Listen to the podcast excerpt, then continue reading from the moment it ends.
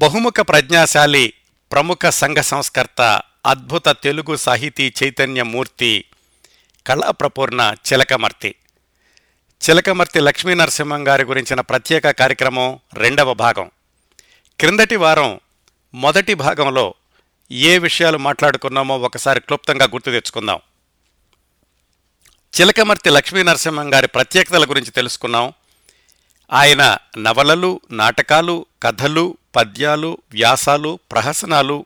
ఇలాగా అనేక సాహితీ ప్రక్రియల్లో విశేషమైన కృషి చేయడమే కాకుండా దళితుల కోసం ఒక పాఠశాల అలాగే వయోజన విద్య కోసం మరొక పాఠశాల స్త్రీల విద్య కోసం అని చెప్పి సహాయం చేయడం. ఇలాంటి కార్యక్రమాలే కాకుండా వీరేశలింగం గారి బాటలో ప్రయాణిస్తూ ఆయన ప్రారంభించిన అనేక సాహిత్య సంఘ సంస్కరణ కార్యక్రమాలని ముందుకు తీసుకెళ్ళడంలో ప్రముఖ పాత్ర పోషించారు చిలకమర్తి లక్ష్మీనరసింహం గారు. వీటన్నింటి వెనకాల ఆయనకున్నటువంటి ఒకే ఒక్క ఆశయం సంకల్పం సమాజ సేవ చేయాలన్న నిజాయితీతో కూడిన తపన. డెబ్భై తొమ్మిది సంవత్సరాలు జీవించిన చిలకమర్తి లక్ష్మీనరసింహం గారు జీవితంలో సగభాగం పాక్షిక అంధత్వంతోనూ మిగతా సగభాగం పూర్తి అంధత్వంలో పోరాటం సలిపారు. ఆయన పశ్చిమ గోదావరి జిల్లాలో వీరవాసరం ఆయన స్వగ్రామం. పద్దెనిమిది వందల అరవై ఏడులో జన్మించారు. విద్యాభ్యాసం అంతా కూడా వీరవాసరం నర్సాపురం రాజమండ్రిలో జరిగింది. పేదరికం ఒకవైపు దృష్టిలోపం మరొక వైపు ఇలాంటి వాటితోటి చదువుకునే రోజుల్లో చిలకమర్తి గారు చాలా ఇబ్బందులు ఎదుర్కొన్నారు. ఎలాగో మెట్రిక్ పూర్తి చేసి ఉపాధ్యాయుడిగా ఒక చిన్న ఉద్యోగంలో చేరారు. ఆ తర్వాత టీచర్ ట్రైనింగ్ కూడా సగభాగం పూర్తి చేసి మరొక ఉద్యోగానికి వెళ్ళారు. అయితే ఈ రెండు మూడు ఉద్యోగాలు కూడా ఆయన చేసిన వివిధ కారణాల వల్ల మానేయాల్సి వచ్చింది. అలాగే టీచర్ ట్రైనింగ్ పూర్తి కాకపోవడం వల్ల కూడా ఆయన చివరి ఉద్యోగం మానేయాల్సి వచ్చింది. సుమారుగా పద్దెనిమిది వందల తొంభై ఎనిమిది అంటే ఆయనకి ముప్పై ఒకటి ముప్పై రెండు సంవత్సరాల వయసులో ఆయన మారిన మానిన ఉద్యోగాలన్నీ కూడా అయిపోయాయి.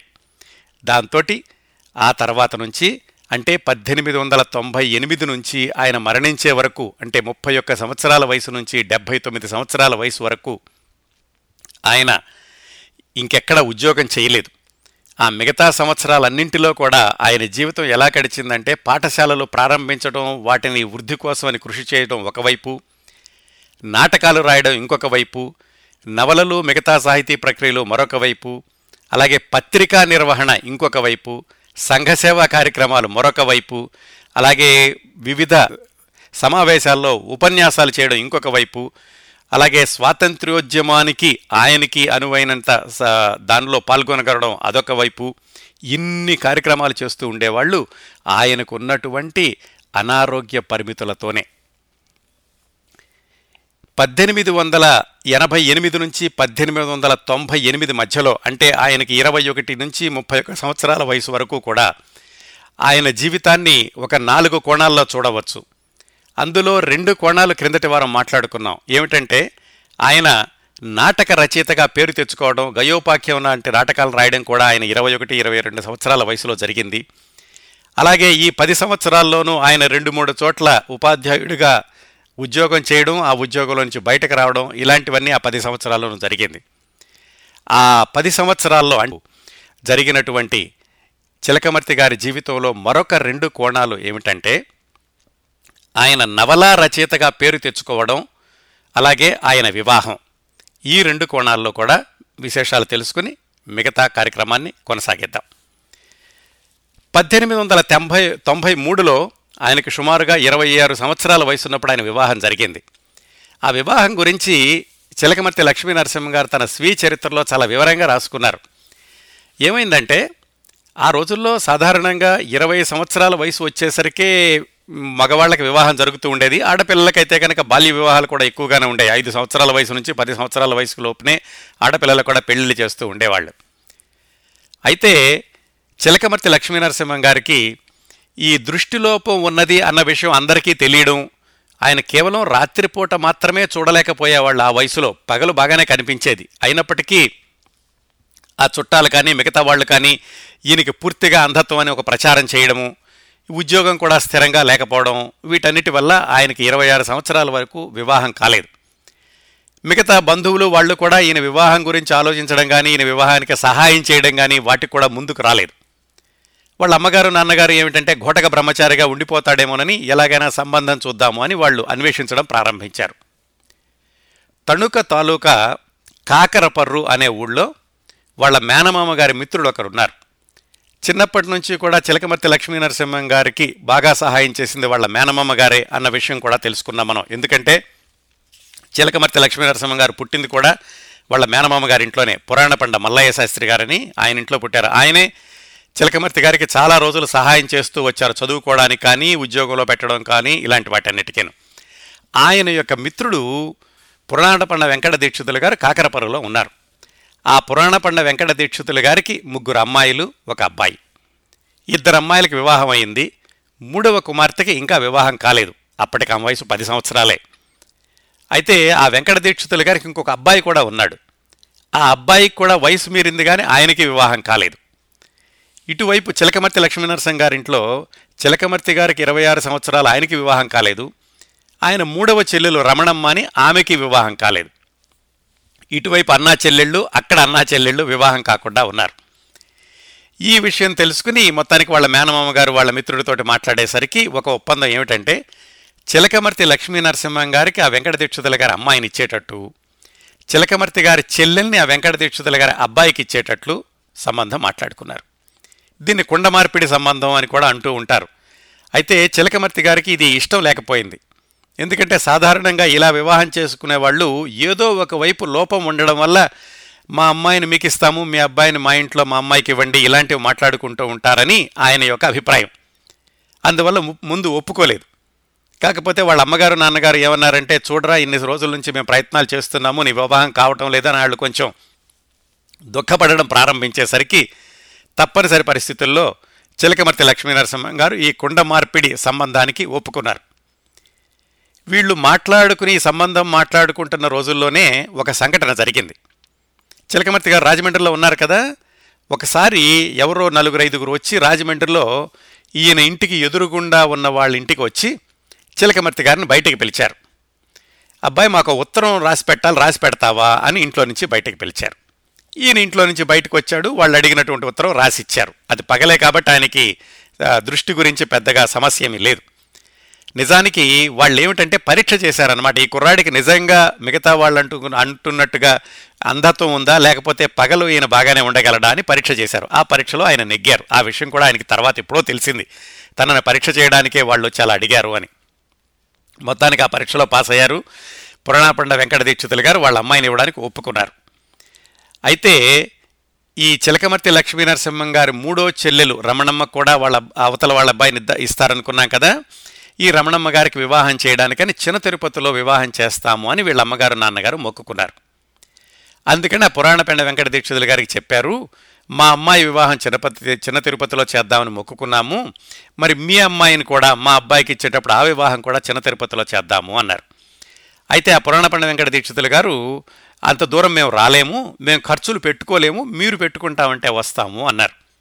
అందువల్ల ఇద్దరి ఖర్చులు కూడా వీళ్ళే పెట్టుకుని ఎవరు చిలకమర్తి లక్ష్మీ నరసింహం గారే ఆయన వివాహ ఖర్చు ఆయన చెల్లెలి వివాహ ఖర్చు రెండూ కూడా వాళ్ళే పెట్టుకుని వివాహం చేయడానికని అంగీకరించారు. మరి అప్పట్లో వాళ్ళ నాన్నగారికి కూడా ఆర్థిక పరిస్థితి సరిగా లేదు. చిలకమర్తి గారు ఏదో చిన్న ఉద్యోగం చేస్తున్నారు టీచర్గాను అందుకని ఆయన మిత్రుడి దగ్గర ఒక రెండు వందల రూపాయలు అప్పు చేసి ఇంకొకళ్ళ దగ్గర ఇంకో వంద రూపాయలు అప్పు చేసి మొత్తానికి మూడు వందల రూపాయలు అప్పు తీసుకుని వాళ్ళ నాన్నగారికి ఇచ్చారు. ఈ మూడు వందలతోటి రెండు వివాహాలు పూర్తి చేయండి అని.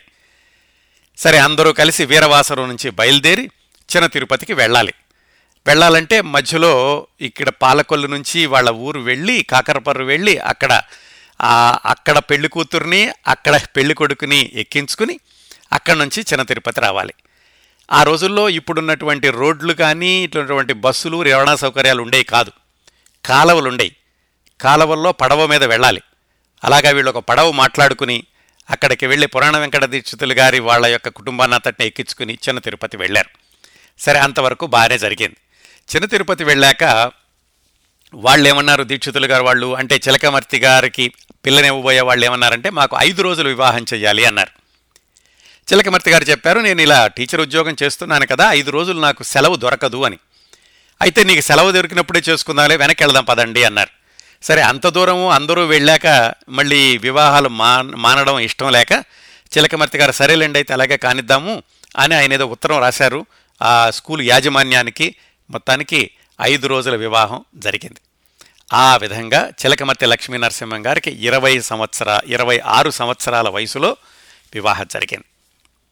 ఆ తర్వాత ముప్పై రెండు సంవత్సరాల పాటు అన్యోన్యమైనటువంటి దాంపత్యం ఆమె కూడా చాలా భార్య చాలా అనుకూలవతి. చిలకమర్తి లక్ష్మీ నరసింహం గారిని ఎంతో ప్రేమగా చూసుకుంటూ ఉండేవాళ్ళు.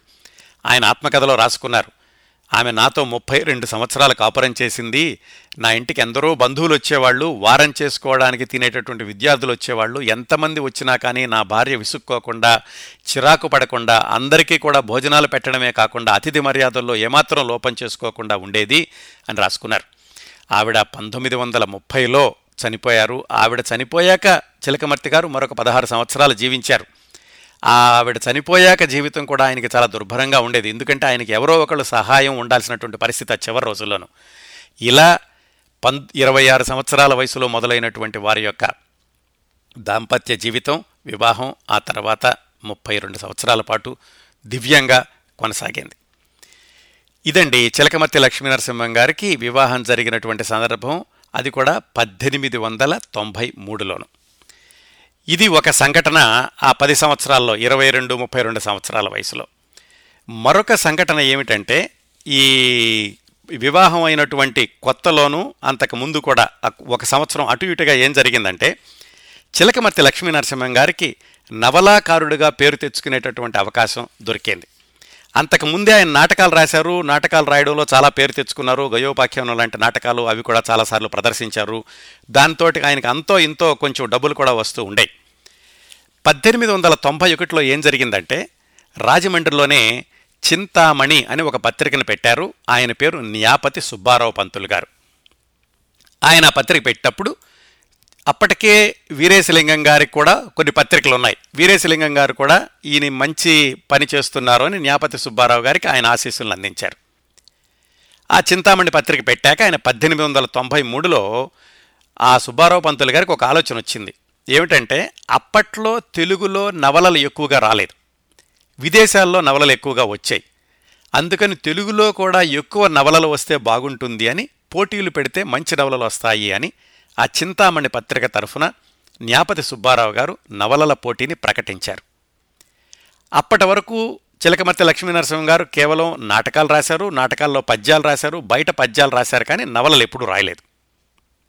మొట్టమొదటిసారిగా నవలల పోటీ పెట్టినప్పుడు పద్దెనిమిది వందల తొంభై మూడులో చిలకమర్తి లక్ష్మీనరసింహం గారు కూడా పోటీకి ఒక నవల పంపించారు. ఆ నవలల పోటీ పెట్టినప్పుడు ఆ పత్రిక వాళ్ళు చింతామణి పత్రిక వాళ్ళు కొన్ని నిబంధనలు పెట్టారు. ఏమిటంటే కథ చమత్కారంగా ఉండి చదువులకు చదువరులకు ఆసక్తి కలిగించాలి. ఏదో ఒక రసం ప్రధానంగా ఉండాలి. వీరరసం కానీ శాంతరసం కానీ కరుణరసం కానీ అలాంటిది. అలాగే ఎన్ని ఇబ్బందులు వచ్చినా కానీ మంచి ప్రవర్తన మంచి కార్యాచరణ లక్ష్యంగా ఉండేటటువంటి పాత్రలు ఉండాలి. ధర్మానికే విజయం కలిగేలాగా ఉండాలి కథలోనూ. దీర్ఘ సమాసాలు కాకుండా సరళమైనటువంటి శైలిలో ఉండాలి. ఆడవాళ్ళు చదవడానికి ఇబ్బంది పడేటటువంటి సన్నివేశాలు కానీ సంభాషణలు కానీ ఉండకూడదు. మృదుత్వం తప్పిన మోటు మాటలు ఉండకూడదు. ఇన్ని నిబంధనలు లేదా మార్గదర్శక సూత్రాలు ఇచ్చారు ఆ పత్రిక వాళ్ళు. వాటన్నింటికీ లోబడి చిలకమర్తి లక్ష్మీ నరసింహం గారు మొట్టమొదటిసారిగా రామచంద్ర విజయము అనేటటువంటి సాంఘిక నవలని రాశారు. ఆ నవలకి పద్దెనిమిది వందల తొంభై మూడులో బహుమతి వచ్చింది. నిజానికి ఎక్కువ నవలలేం రాలేదు. బహుమతికి మూడు నవలలే వచ్చినాయి.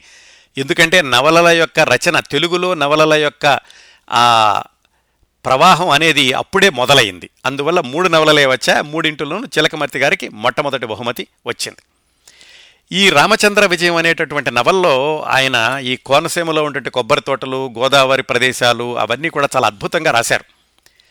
కొంతమంది ఏమంటారంటే ఆ నవలకి నన్ను చార్లెస్ డికెన్స్ రాసినటువంటి ఆలివర్ ట్విస్ట్కి కూడా చాలా పోలికలు ఉన్నాయంటారు ఎందుకంటే ఆలివర్ ట్విస్ట్లో ఎలాగైతే కనుక ఆ ప్రధాన పాత్రధారి అనేక కష్టాలు పడి జీవితంలో విజయాన్ని సాధించడం ఈ చిలకమర్తి గారి నవల్లో కూడా ఈ రామచంద్రుడు అనేటటువంటి మంచి కుర్రవాడు చక్కటి విజయం సాధించడం ఎన్నో కష్టాలు ఎదుర్కోవడం అలా సాగింది. ఈ నవలని మొట్టమొదటి నవ ఇప్పటి నవలలతో పోల్చి మనం ఇంతేనా అనుకోకూడదండి. ఎందుకంటే మొదటి తరంలో పద్దెనిమిది వందల తొంభై మూడులో ఇప్పటికి నూట ముప్పై సంవత్సరాల క్రిందట వచ్చినటువంటి నవల. ఆ మొదటిసారి బహుమతి వచ్చాక ఆ తర్వాత రెండు మూడు సంవత్సరాలు కూడా వరుసనే చిలకమర్తి గారికి బహుమతులు రావడం ప్రారంభమైంది ఈ చింతామణి పత్రికలోను. కొంతకాలానికి ఏమైందంటే చిలకమర్తి లక్ష్మీనరసింహం గారు నవల పంపిస్తున్నారంటే కనుక మనం నవలలు పంపించాల్సిన అవసరం లేదు ఎలాగూ ఆయనకే బహుమతి వస్తుంది కదా. అనేటటువంటి స్థాయికి తీసుకెళ్ళారు చిలకమతి లక్ష్మీనరసింహం గారు. ఈ విధంగా ఆయన ఒకవైపు పాఠశాలలో ఈ చిన్న చిన్న ఉద్యోగాలు చేయడం మానేయడం అటు చేస్తూ నాటకాలు రాస్తూ నవలలు వ్రాస్తూ పేరు తెచ్చుకుంటున్నారు. ఇవన్నీ కూడా ఆయనకున్నటువంటి పరిమితితోటి ఆ సగం రాత్రిపూట సరిగా కనపడేది కాదు. పగల మాత్రమే కనపడేది. అయినా కానీ ఇన్ని పనులు చేశారు. ఇది ఈ సమయంలోనే కాదండి. ఆ తర్వాత రోజుల్లో ఇంకా మరిన్ని ఈ పనులు చేశారు ఆయనకున్నటువంటి పరిమితులతోటి. సరే పద్దెనిమిది వందల తొంభై ఎనిమిది వచ్చింది. ఇదే మధ్యలో వివాహం అయింది. ఆమెను మాత్రం చాలా చిన్నపిల్ల వివాహం అయినప్పుడు పది సంవత్సరాలే కాబట్టి కాపురానికి పంపించలేదు. పద్దెనిమిది వందల తొంభై ఎనిమిదిలో కాపురానికి పంపించారు. ఆ పద్దెనిమిది వందల తొంభై ఎనిమిదిలో భార్యని కాపురానికి తీసుకొచ్చిన కొత్తలోనే ఆయనకున్నటువంటి చిట్ట చివరి ఉద్యోగం కూడా పోయేటటువంటి సూచనలు కనిపించినాయి ఆయనకి.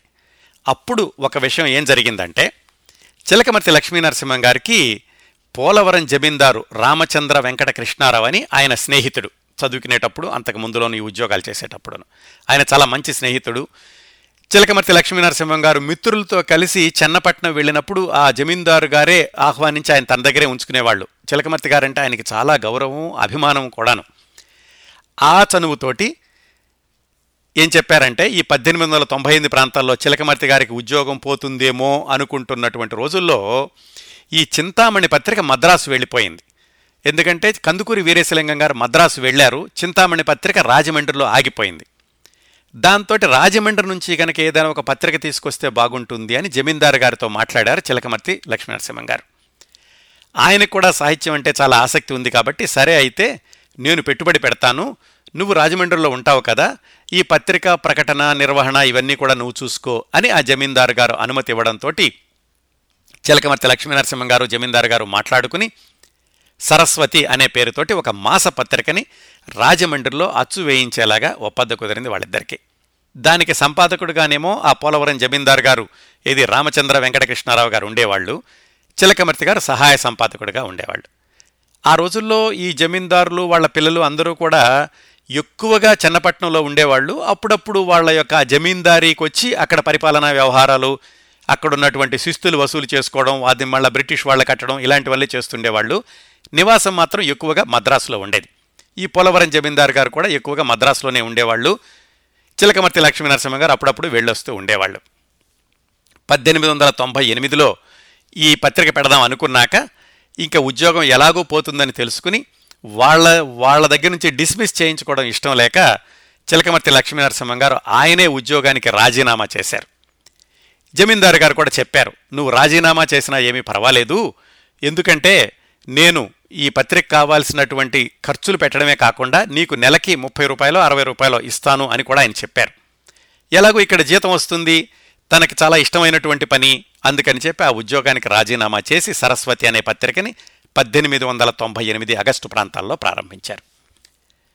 బాగానే నడుస్తోంది. ఆ పత్రికలో కూడా ఈయనకి అప్పటికే చింతామణి పత్రికతో చాలా అనుభవం ఉంది కాబట్టి చక్కటి రచనలు అవి వేయడం అవి ప్రారంభించారు చిలకమర్తి లక్ష్మీ నరసింహం గారు. ఒక నాలుగైదు నెలలు జరిగాక ఒకసారి చిలకమర్తి లక్ష్మీ నరసింహం గారు మద్రాసు వెళ్ళారు. ఏదో కాంగ్రెస్ సభలో ఏవో జరుగుతుంటేను. అప్పుడు జమీందారు గారింటికి వెళ్ళారు. అప్పటికే జమీందారు గారికి ఏమైందంటే ఆయన భార్యని కొంచెం నిర్లక్ష్యం చేసి ప్రియురాలో ఎవరో ఉంటే ఆయన వేరే ఇంట్లో కాపురం కూడా పెట్టారు. ఆ ఇంటికి చిలకమర్తి గారిని సరే ఇక్కడ ఉందరు ఇక్కడ ఉందరు కానీ రండి అని చిలకమర్తి గారిని మిత్రుడిని తీసుకెళ్ళారు. చిలకమర్తి గారికి ఎందుకు ఆ జమీందారు గారి యొక్క వ్యవహారం నచ్చలేదు? భార్య అక్కడ ఉండగా ఇలా ఇక్కడ ఇంకొక అమ్మాయి ఈ ఇంట్లో ఉండడం వీళ్ళని తీసుకెళ్ళి ఎక్కడో కింద ఎక్కడో ఉండమన్నారు వాళ్ళు మేడ మీద ఉన్నారు. ఇవన్నీ గమనించాక చిలకమర్తి గారు అనుకున్నారు బహుశా ఈయనతోటి నా స్నేహం ఎక్కువ కాలం కొనసాగదేమో ఈ పత్రిక అయితే ఇప్పుడు డబ్బులు ఇస్తున్నారు కానీ మరి ఈయన ఇలాంటి అలవాట్లుంటే కనుక ఎంతకాలం కొనసాగిస్తారో మళ్ళా నేను ఉద్యోగం లేని వాడిని అవుతాను ఏదైనా నా అంతటి నేను కొ- సొంతంగా చూసుకుంటే బాగుంటుంది అనుకుని ఆ మద్రాసు నుంచి వచ్చాక పద్దెనిమిది వందల తొంభై ఎనిమిది ప్రాంతాల్లోనే అంటే పద్దెనిమిది వందల తొంభై ఎనిమిది చివరిలోనే ఆయన ఒక పాఠశాల పెడదాం అనుకున్నారు. చాలా ఆశ్చర్యం. ఆయనకున్నటువంటి అనారోగ్య పరిస్థితుల్లో ఒక పాఠశాల ప్రారంభిద్దాం అనుకోవడం ఏది అటు పత్రిక నడుస్తూ ఉండగా. మిత్రుల దగ్గర ఒక రెండు వందల రూపాయలు అప్పు తీసుకుని బల్లలో కుర్చీలు ఇవన్నీ కొన్నారు. అలాగే రాజమండ్రిలో వాడ్రేవు జమీందారు గారని ఆయన యొక్క పెద్ద కోట లాంటిది ఏదో ఉంటే దాంట్లో ఒక కొట్టు లాంటిది అద్దెకి తీసుకుని అందులో పాఠశాలను ప్రారంభిద్దాం అనుకున్నారు. అది అద్దెకి తీసుకోవడానికి కూడా ఎవరైనా కానీ దానికి సిఫారసు చేస్తే కానీ అద్దెకి దొరకదు. అది కూడా మళ్ళీ ఈ పోలవరం జమీందారు గారి బావమరిది ఒక ఆయన రాజమండ్రిలో ఉంటే ఆయనతో చెప్పి ఆ కొట్టు అడ్డి అద్దెకి తీసుకుని అందులో స్కూలుని పద్దెనిమిది వందల తొంభై తొమ్మిది జనవరి పదిహేడో తారీఖున ప్రారంభించారు. ఈ వివరాలన్నీ కూడా అంటే తేదీలతో సహా సమయాలతో సహా ఆయన ఆత్మకథలో రాసుకున్నారు. గుర్తుంది కదా? ఆయన ఆత్మకథ డెబ్బై ఐదు సంవత్సరాల వయసులో పూర్తిగా లోకాన్ని చూడలేనటువంటి పరిస్థితుల్లో రాసినటువంటి ఆత్మకథలో ఇంత సున్నితమైనటువంటి అతి వివరంగా చాలా డీటెయిల్డ్గా ఈ విషయాలన్నీ కూడా తేదీలతో సహా రాయగలిగారు. చిలకమర్తి లక్ష్మీనరసింహం గారు ఆయనకున్నటువంటి మేధో సంపత్తి జ్ఞాపక శక్తితోటి సరే పద్దెనిమిది వందల తొంభై తొమ్మిదిలో ఈ పత్రిక ప్రారంభించి ఈ స్కూల్ ప్రారంభించారు. అటువైపు పత్రిక నడుస్తూ నడుస్తోంది. పద్దెనిమిది వందల తొంభై తొమ్మిది ఒక నాలుగైదు నెలలు నడిచింది. ఇటు స్కూలు నడుస్తుంది అటు పత్రిక నడుస్తుంది. రెండు చూసుకుంటున్నారు. స్కూల్లో కొంతమంది టీచర్లను పెట్టారు. ఆ స్కూల్లో వచ్చేటటువంటి ఫీజులు ఆ ఆదాయంతో స్కూలు నడపడం అలాగే టీచర్లకి జీతాలు ఇవ్వడం ఈయనకేదో కొంచెం మిగిలితే ఈయన కుటుంబం గడపడానికి ఇవన్నీ గడుపుతూ ఉండే. ఇలా ఉండగా పద్దెనిమిది వందల తొంభై తొమ్మిది ఆగస్టు ఎప్పుడో ఒక నాలుగైదు నెలల తర్వాత ఈ పోలవరం జమీందారు గారి దగ్గర నుంచి ఒక కబురు వచ్చింది చిలకమర్తి లక్ష్మీ నరసింహం గారికి. ఆయన ఆ సరస్వతి పత్రికని అంతవరకు రాజమండ్రిలో చిలకమర్తి గారిని నిర్వహించమని చెప్పి ఆయన జీతం ఇస్తున్నారు ఖర్చులు ఇస్తున్నారు. పద్దెనిమిది వందల తొంభై తొమ్మిది జులై ప్రాంతాలు వచ్చేసరికి ఆయన ఏం చెప్పారంటే ఈ సరస్వతి పత్రికని రాజమండ్రి నుంచి కాకుండా మనం కాకినాడ నుంచి నడుపుదాము. మీరు సామాన్లన్నీ సర్దుకుని కాకినాడ వచ్చేసేయండి అని చిలకమర్తి గారిని అడిగారు. చిలకమర్తి గారు ఏం చెప్పారంటే నాకు కాకినాడ రావడం కుదరదు నేను స్కూల్ కూడా ప్రారంభించాను. అందువల్ల నేను రాజమండ్రిలోనే అయితే అయితేనే పనిచేస్తాను అన్నారు. అదేమిటి నాకు చెప్పకుండా స్కూల్కి ఎందుకు మొదలుపెట్టావు అని జమీందార్ గారు కొంచెం కోపంగా అన్నారు చిలకమర్తి గారిని. చిలకమర్తి గారు చెప్పారు మీకు తెలుసండి మీ బావమరితి సిఫారసుతోనే నేను స్కూల్కి బిల్డింగ్ కూడా తీసుకున్నాను. కానీ మరి మీరు కాకినాడలో అప్పుడు పత్రిక మారుస్తానని అప్పుడు కూడా చెప్పలేదు నాకు. ప్రస్తుతం అయితే నేను రాలేను అన్నారు. ఆ జమీందారు గారు కోపం వచ్చింది. ఆయన ఏమన్నారంటే అలాగైతే కనుక మీరు మానేసేయండి నా పత్రికలోను. నేను సరస్వతి పత్రికని కాకినాడకి మార్చి అక్కడ నుంచి నేను ఎవరితోనైనా నడిపిస్తాను. కాకపోతే మీకు ఈ పత్రిక మొదలెట్టి పెట్టేటప్పుడు ఆరు వందల రూపాయలు అప్పు ఇచ్చాను. ఆ అప్పు నాకు వెనక్కి ఇచ్చేసేయండి అని ఆయన రిజిస్టర్ నోటీస్ పంపించారు. అయితే ఆ డబ్బు నాకు అప్పుగా ఇవ్వలేదు నేను ఉద్యోగం మానేస్తున్నందుకు కాను నాకు ప్రతిఫలంగా ఇచ్చి అలాగే ఈ పత్రిక నడపమని మీకు పెట్టుబడిగా ఇచ్చారే తప్ప నాకు అప్పు కాదు అని ఈయన మళ్ళా చిలకమర్తి గారు సమాధానం ఇవ్వడంతో ఆ వివాదం అక్కడ సమసింది. కానీ పోలవరం జమీందారు గారితో చిలకమర్తి గారికి ఉన్నటువంటి స్నేహ సంబంధాలు మాత్రం బెడిసి కొట్టాయి ఆ తర్వాత సరస్వతి పత్రిక కాకినాడ వెళ్ళింది. కాకినాడలో కొన్ని సంవత్సరాలు నడిచింది. దాంట్లో చిలకమర్తి గారి యొక్క సీరియల్ సౌందర్య తిలక అని ఒక నవల. అది చిలకమర్తి గారు వదిలేసిన తర్వాత కూడా పోలవరం జమీందారు గారు ఈ చిలకమర్తి గారి సీరియల్ని సరస్వతి పత్రికలో కొన్ని సంవత్సరాలు కొనసాగించారు. ఆ జమీందారు గారు మరణించే వరకు కూడా మళ్ళీ చిలకమర్తి గారు పోలవరం జమీందారు గారికి దగ్గర కావడం జరగలేదు. ఆయన మరణించాక అది వెళ్ళడం పలకరించడం అని అయిపోయినండి అనుకోండి. ఆ విధంగా చిలకమర్తి గారు సొంతంగా సంపాదకత్వం వహించినటువంటి మొట్టమొదటి పత్రిక సరస్వతి ఒక సంవత్సరం సంవత్సరం నడిచి అలాగా ఆగిపోయింది. మళ్ళీ ఆయన స్కూల్ విషయానికి వద్దాం. ఆ పత్రిక ఉండగానే అది ఏమవుతుందో అన్న ఉద్దేశంతో ఆయన స్కూల్ ప్రారంభించారనుకున్నాం కదా. అది ప్రాథమిక పాఠశాల అంటే ఒక నాలుగో తరగతి ఐదో తరగతి వరకు మాత్రమే ఉంటుంది. ఈ పత్రిక మూతబడిపోవడం పత్రిక నుంచి వచ్చేటప్పుడు వచ్చేటటువంటి డబ్బులు రాకపోవడంతో ఆయన మొత్తం స్కూలు మీదే నడపాల్సినటువంటి పరిస్థితి వచ్చినప్పుడు ఆ స్కూల్ని కొంచెం పెంచుదాం అనుకున్నారు ప్రాథమిక పాఠశాల నుంచి మాధ్యమిక పాఠశాల చేద్దాం అనుకుని ఎనిమిదో తరగతి వరకు కూడా పెంచారు. పెంచడం అంటే క్లాసులు ప్రారంభిస్తానని చెప్పడం ప్రభుత్వం దగ్గర నుంచి అనుమతి తీసుకోవడం. అప్పుడు ఎనిమిదో తరగతికి చేసినప్పుడు మరి అక్కడ దానికి రావాల్సినటువంటి టీచర్లు కూడా మరి కొంచెం అర్హత ఉన్నవాళ్ళు కావాలి. ఈయన దగ్గరేమో డబ్బులు లేవు ఎక్కువ డబ్బులు ఇచ్చి టీచర్లను పెట్టుకోవడానికి. అలాంటప్పుడు సత్యవోలు లక్ష్మీపతి అని ఆయన ఒక జమీందారు గారికి అల్లుడు ఆయన అల్లుడు కూడా ఒక జమీందారు. ఈయన చాలా ఈ విద్యా రంగంలో చాలా కృషి చేసి దాదాపుగా విశ్రాంతి తీసుకుంటున్నారు. ఆయన చిలకమర్తి గారి యొక్క ఇబ్బందిని గమనించి ఏది స్కూల్ పెంచుదాం అనుకుంటున్నాము ఆయన దగ్గర డబ్బులు లేవు అని తెలుసుకుని ఆయన మీ స్కూల్లో పనిచేయడానికి నాకు అర్హతలు ఉన్నాయి మీకు ఒక సహాయం చేస్తాను నాకు జీతం ఏమీ లేకుండా మీ స్కూల్లో పనిచేస్తాను అని చిలకమర్తి గారి యొక్క సేవాగుణాన్ని గమనించి ఆయన మంచితనాన్ని గమనించి ఆ సత్యవోలు లక్ష్మీపతి గారు ఉచితంగా చిలకమర్తి గారికి పని చేయడానికి ఒప్పుకున్నాక గవర్నమెంట్ వారు ఆ అర్హత చూసి వాళ్ళకి అనుమతి ఇవ్వడం ఆ విధంగా అది ప్రాథమిక పాఠశాల నుంచి మాధ్యమిక పాఠశాల అయింది. దాన్ని మరికొంచెం పెంచుదామని పంతొమ్మిది వందల రెండులో హై స్కూల్గా కూడా చేశారు చిలకమర్తి గారు.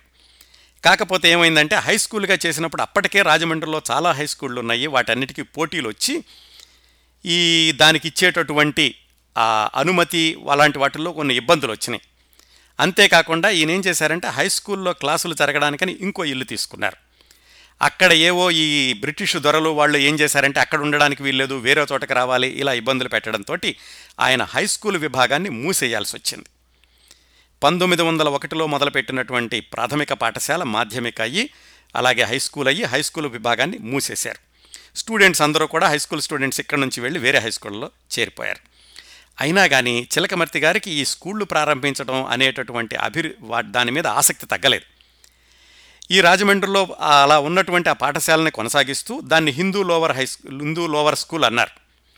అలా కొనసాగిస్తూ ఉండగా వాళ్ళ ఊరికి దగ్గరలో ఉన్నటువంటి భీమవరంలో సరైనటువంటి స్కూళ్ళు లేవు అని చెప్పి ఇక్కడ మిడిల్ స్కూల్ అయ్యాక వాళ్ళందరూ నరసాపురం వెళ్తున్నారు. అందుకని భీమవరంలో ఒక హై స్కూల్ లాంటిది ప్రారంభించారు పంతొమ్మిది వందల నాలుగు జనవరిలో. కాకపోతే ఒక సంవత్సరం పాటు ప్రయత్నించారు కానీ స్థానికుల యొక్క సహకారం లేకపోవడం పిల్లల నుంచి కూడా ఎక్కువ ఉత్సాహం చూపించకపోవడంతో దాన్ని ఒక సంవత్సరంలోనే మూసేశారు. దానిని ఒక సంవత్సరంలోనే మూసేశారు. మళ్ళీ వెనక్కి రాజమండ్రి వస్తే ఈ లోవర్ సెకండరీ స్కూలు ఈ పంతొమ్మిది వందల ఆరు వచ్చేసరికి ఒక మాదిరిగా జరుగుతోంది. పంతొమ్మిది వందల ఏడులో వీరేశలింగం పంతులు గారు మద్రాసు వెళ్ళిన ఆయన మళ్ళీ వెనక్కి వచ్చేశారు. వచ్చేసినప్పుడు ఆయన చిలకమర్తి గారిని అడిగారు మీ స్కూల్ నాకు ఇచ్చేసేయండి నేను నడుపుతాను. ఎందుకంటే నేను కొన్ని శరణాలయాలు పెడదాం అనుకుంటున్నాను వితంతు శరణాలయాలు ఇలాంటివి. అలాంటి వాటిల్లో పనిచేయడానికి కుర్రవాళ్ళు కావాలి. కేవలం శరణాలయం కోసమని నేను కుర్రవాళ్ళని తీసుకోలేను. స్కూల్ ఉంటే గనక అందులో టీచర్లనే దీనిలో కూడా నేను పనిచేయమని అభ్యర్థించవచ్చు.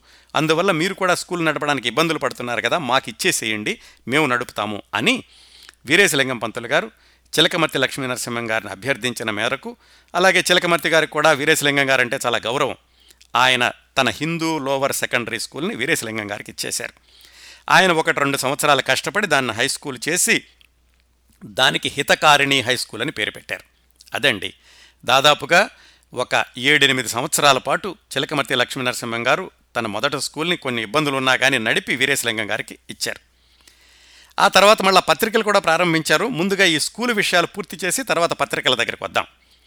కాకపోతే చిలకమర్తి గారు ఈ సంవత్సరాలన్నింటిలోనూ కూడాను ఒక కార్యక్రమమే కాకుండా ఒకవైపు స్కూళ్ళు నడుపుతూ ఇంకోవైపు పత్రికలు నడుపుతూ మరోవైపు నాటకాలు రాస్తూ ఇంకోవైపు సాహిత్య సృష్టి చేస్తూ ఇవి కాకుండా సంఘ సంస్కరణ కార్యక్రమాలు చేస్తూ ఇవన్నీ కాకుండా ఆయన ఆయనకి సంతానం లేకపోయినప్పటికీ చెల్లెల పిల్లలు అలాగే తమ్ముళ్ళ పిల్లలు వాళ్ళ బాధ్యతలన్నీ కూడా తీసుకుంటూ ఇన్ని పనులు చేశారు.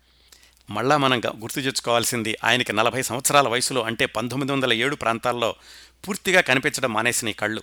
అందుచేత పగలు రాత్రి కూడా ఎవరో ఒకరు ఆయనకి సహాయకులుగా ఉండాల్సిన పరిస్థితి. అలాంటి పరిస్థితిలో కూడా ఇన్ని పనులు చేశారండి జలకమర్తి లక్ష్మీ నరసింహం గారు. ఇంతకంటే స్ఫూర్తి ఇంకెక్కడ కనిపిస్తుందండి? ఇంకా ఆయన స్కూల్ విషయానికి వస్తే పంతొమ్మిది వందల ఏడులో ఈ స్కూలు వీరేశలింగం గారికి ఇచ్చేశాక పంతొమ్మిది వందల తొమ్మిదిలో నిమ్న జాతుల కోసం దళితుల కోసమని ఒక పాఠశాలను ప్రారంభించారు.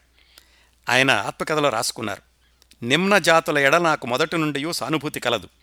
వారు పడు కష్టములు కన్నులారా చూచియు చెవులారా విన్నుయు పలుమార్లు జాలిపడుచుండెడివాడను జన్మమెత్తినందుకు అటువంటి దుర్గతిలో ఉన్న సంఘమునకు ఏదైనా ఉపకారము చేయకూడదా అని నాకు అప్పుడప్పుడు తట్టుచుండెను. వారి నిమిత్తమే ఒక పాఠశాల పెట్టిన బాగుండునని తలచితిని అని రాసుకున్నారండి.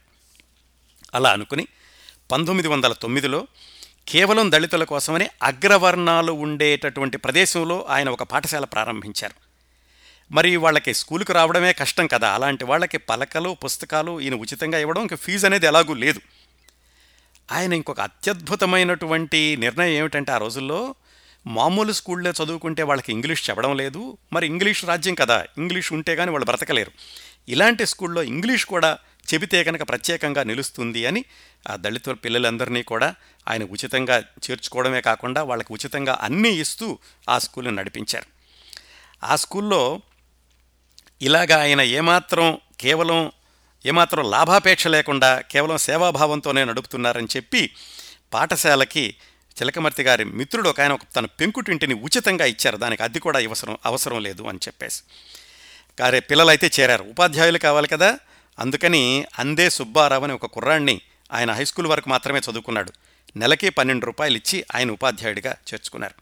ఈ స్కూల్ కూడా దాదాపు ఎనిమిది సంవత్సరాల పాటు పంతొమ్మిది వందల పదిహేడు వరకు దిగ్విజయంగా నడిచింది. కేవలం నిమ్న జాతుల కోసమని అగ్రవర్ణాలకు చెందిన చిలకమర్తి గారు ప్రారంభించి నడిపినటువంటి స్కూల్. ఇంకా ఆ స్కూల్లో ఆయన చేసినటువంటి అద్భుతాలకి కొన్ని ఉదాహరణలు ఏమిటంటే ఆ స్కూల్లో ఒక దళిత యువకుడు చదువుకున్నాడు. ఆయన పేరు వెంకన్న.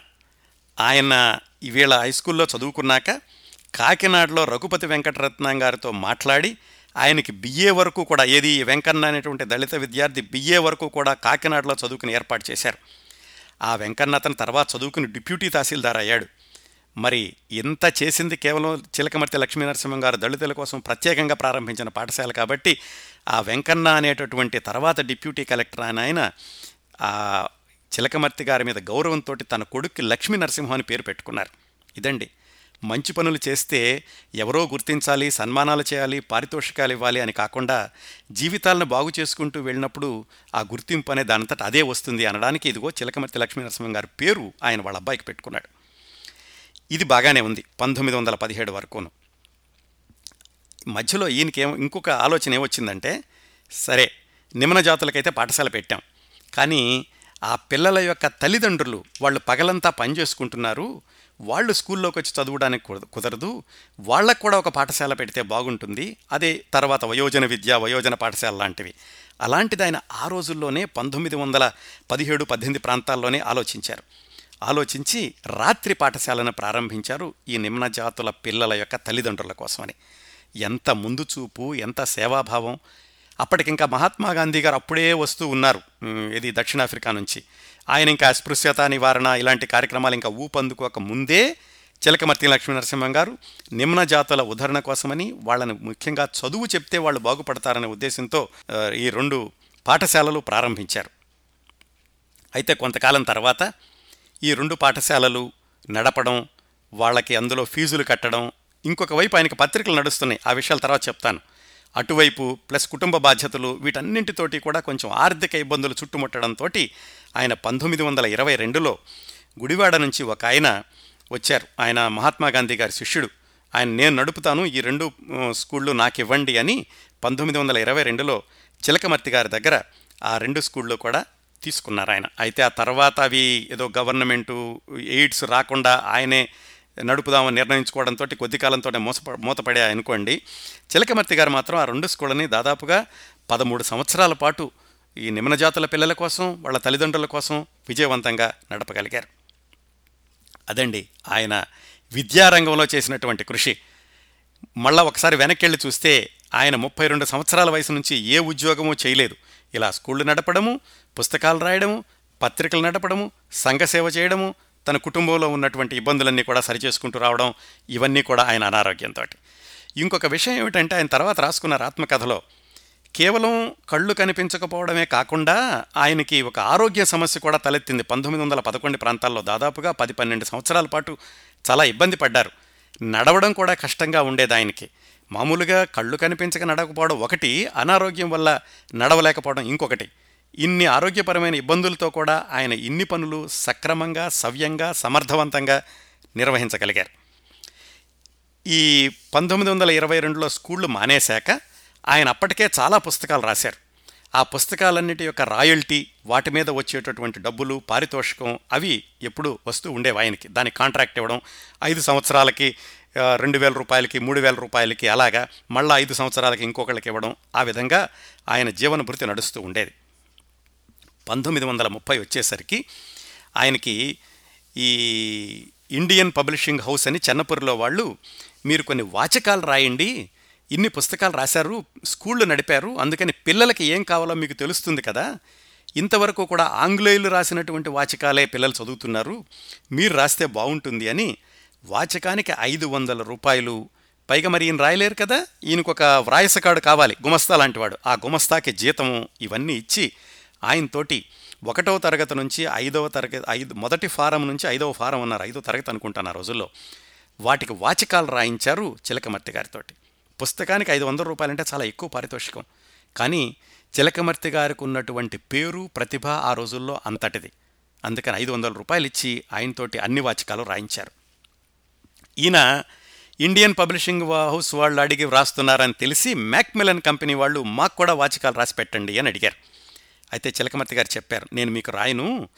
మా దగ్గర ఉండే గనులు కాఫీలు టీలు రైలు బళ్ళు వీటి వల్ల వచ్చే ట్యాక్సులు ఇవన్నీ కూడా మీరు పట్టుకెళ్ళిపోతున్నారు. తెలుగుదేశంలో పుట్టి తెలుగు మొక్కలు నేర్చిన మనం తెలుగు పుస్తకాల వచ్చే లాభం అనిపించకుండా అది కూడా ఆంగ్లేయులకే ఇవ్వాలా? మీకు మాత్రం నేను రాయను అని చెప్పారు. ఎన్ని ఆర్థిక ఇబ్బందుల్లో ఉన్నా కానీ ఆ శ్వేతజాయితీయులకు ఆంగ్లేయులకు సహాయపడేటటువంటి పని కానీ వాళ్ళకి మనం దోపిడీ చేసి ఇవ్వడం అనేది కూడా మంచిది కాదు అని చివరి వరకు కూడా ఆయన అదే దృఢ దీక్షతోటి నిలబడ్డారు. కాకపోతే ఈ జాతీయ ఉద్యమాలు ఇలాంటి వాటిల్లో ప్రత్యక్షంగా పాల్గొనడానికి ఆయనకి అనారోగ్యం అనేటటువంటి ఇబ్బంది ఒకటి ఉంది కాబట్టి ప్రత్యక్షంగా ఆ ఉద్యమాలకు వెళ్ళకపోయినా కానీ పరోక్షంగా ఇలాగా సహాయం చేస్తూ ఉండేవాళ్ళు. ఇంకొకటి ఏం జరిగిందంటే ఈ పంతొమ్మిది వందల ఏడు ప్రాంతాల్లోనే చిలకమర్తి లక్ష్మీ నరసింహం గారు ఈ స్కూళ్ళు నడుపుతున్నప్పుడు మొదటి పత్రిక నడుపుతున్నప్పుడు ఆ రోజుల్లోనే పంతొమ్మిది వందల ఏడులో రాజమండ్రిలో బిపిన్ చంద్రపాల్ ఈ బెంగాలీ కలకత్తా నాయకుడు ఆయన వచ్చారు. ఆయన ఎందుకు వచ్చారంటే ఒకసారి వెనక్కి వెళ్ళి భారతదేశపు రాజకీయాలను గమనిస్తే ఆ రోజుల్లో పంతొమ్మిది వందల ఐదు ఆరు ప్రాంతాల్లో బెంగాల్ని విభజించారు. ఆ బెంగాల్ విభజన వల్ల నష్టపోయిన నష్టాలు ఎన్నున్నాయని తెలియచేయడానికి భారతదేశం అంతా తిరిగి ప్రచారం చేయడంలో భాగంగా బిపిన్ చంద్రపాల్ రాజమండ్రి వచ్చారు. వచ్చి నాలుగు రోజులు ఆ రాజమండ్రిలో ఆయన ఉపన్యాసాలు ఇచ్చారు. మరి ఆయన మాట్లాడేటటువంటి హిందీ కానీ ఇంగ్లీష్ కానీ అక్కడ వాళ్ళకి అర్థం కాదు కదా? అందుకని మూడు నాలుగు రోజుల్లో ఆయన చెప్పిన ఉపన్యాసాలని వాక్యానికి వాక్యం కాకుండా ఆయన ఒక అరగంట మాట్లాడాక అరగంటని కూడా చిలకమర్తి లక్ష్మీనరసింహం గారు గుర్తుపెట్టుకుని దాన్ని మళ్ళా తెలుగులో చెప్పడం అనువాదం లాంటిది. అనువాదం కూడా ఎప్పటికప్పుడు కాకుండా కొంతకాలం తర్వాత అంతగా గుర్తుపెట్టుకుని ఆ బిపిన్ చంద్రపాల్ గారి యొక్క ఉపన్యాసాన్ని రాజమండ్రిలో ఉండే తెలుగు వాళ్ళకి అర్థమయ్యేలాగా చెప్పారు చిలకమర్తి లక్ష్మీనరసింహం గారు. ఆయన ఈ బిపిన్ చంద్రపాల్ గారి యొక్క ఉపన్యాసం పూర్తయిన తర్వాత చిట్ట చివరి రోజున ఆయన ఒక ఈ పద్యం చదివారు. అదే మొ- మొట్టమొదట్లో చెప్పుకున్నాను చూడండి. భరతఖండంబు చక్కని పాడియావు హిందువులు లేగదొడలై ఏడ్చుచుండ తెల్లవారును గడుసలు గొల్లవారు గడుసరి గొల్లవారు పితుకుచున్నారు మూతులు బిగియగట్టి ఆ పద్యం ఎంతగా అప్పట్లో ప్రజా ఉద్యమాల్లోనూ జాతీయ ఉద్యమాన్ని ప్రేరేపించడానికి ఉపయోగపడిందంటే ఆ సభ అయిపోగానే అందరూ చుట్టుముట్టి చిలకమర్తి గారి దగ్గరకు వచ్చి మళ్ళీ చెప్పండి మళ్ళీ చెప్పండి అని ఆ పద్యాన్ని పాడించుకున్నారు. కొన్ని రోజుల తర్వాత ఆయనకి ఎవరో చెప్పారు కృష్ణానది మీద ఉన్నటువంటి వంతెన గోడల మీద ఎవరో మీ పద్యాన్ని రాశారండి చాలా చోట్ల అని. అంతగా ఆ పద్యం ఆ రోజుల్లో అందరినీ కూడా ప్రభావితం చేసింది. మళ్ళా ఒకసారి పంతొమ్మిది వందల పన్నెండు ప్రాంతాల్లో ఆయన స్కూళ్ళు ఇవన్నీ నడుస్తున్న రోజుల్లో ఒక పత్రిక ఆగిపోయాక మిగతా పత్రికల ఏం ప్రారంభించారో తెలుసుకుందాం. ఈ పోలవరం జమీందారు గారు సరస్వతి పత్రిక ఆగిపోయాక పంతొమ్మిది వందల ఆరులో మనోరమ అనేటటువంటి పత్రికని ఆయన సొంతంగా ప్రారంభించారు. ఇది ఒక పక్కన స్కూళ్ళు నడుస్తూ ఉండగానే.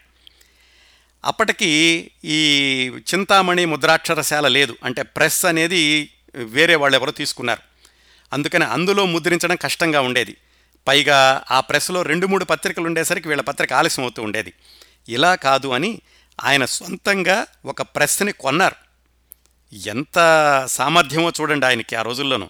పత్రిక నడవడం కోసం ఒక ప్రెస్ కొన్నారు. అయితే వీటన్నిటికీ కూడా మిత్రుల దగ్గర అప్పులు చేయడము లేకపోతే మిత్రులను భాగస్వాములుగా చేర్చుకోవడము ఇలాంటివి చేస్తూ వచ్చారు. పంతొమ్మిది వందల ఏడులో అంటే ఒక సంవత్సరం అయినప్పుడు ఆయన చెప్పారు మనోరమ పత్రిక ఎలా నడుస్తోంది? అనేది. ఈశ్వరానుగ్రహము చేత చందాదారుని దయచేత మనోరమ పత్రిక ఇప్పటికే నిరంతరాయముగా ప్రథమ సంవత్సరం పూర్తి చేసుకున్నది. రమారమి నాలుగు వందల యాభై మంది చందాదారులు వచ్చి ఆదుకొనడం వల్ల ఈ పత్రిక బాలారిష్టములు అంతరింపక అంతరించిపోయి విజయవంతముగా నడుస్తున్నది అని చెప్పుకున్నారు. ఆ రోజుల్లో పత్రికకి నాలుగు వందల యాభై మంది చందాదారుల్ని చేర్పించగలిగారు చిలకమర్తి గారు. అది ఆయనకున్నటువంటి పేరు ఆ రోజుల్లో. పంతొమ్మిది వందల తొమ్మిదిలో ఏం చేశారంటే ఈ మనోరమ పత్రికకి తోడుగా దేశమాత అని ఇంకో మాసపత్రికను ప్రారంభించారు. ఈ రెండు పత్రికల్ని కూడా దాదాపుగా ఎనిమిది సంవత్సరాలు పంతొమ్మిది వందల పంతొమ్మిది వరకు కూడా నడిపించారు. అటువైపు స్కూళ్ళు ఇటువైపు పత్రికలు ఈ రెండూ కూడా ఒక పది సంవత్సరాల పాటు విజయవంతంగా ఒకేసారి నడపగలిగారు. ఈ పత్రికలన్నీ ఇలా నడపడం మూలాన నాకు ఎంతో రచనలు చేసేటటువంటి అవకాశం వచ్చింది.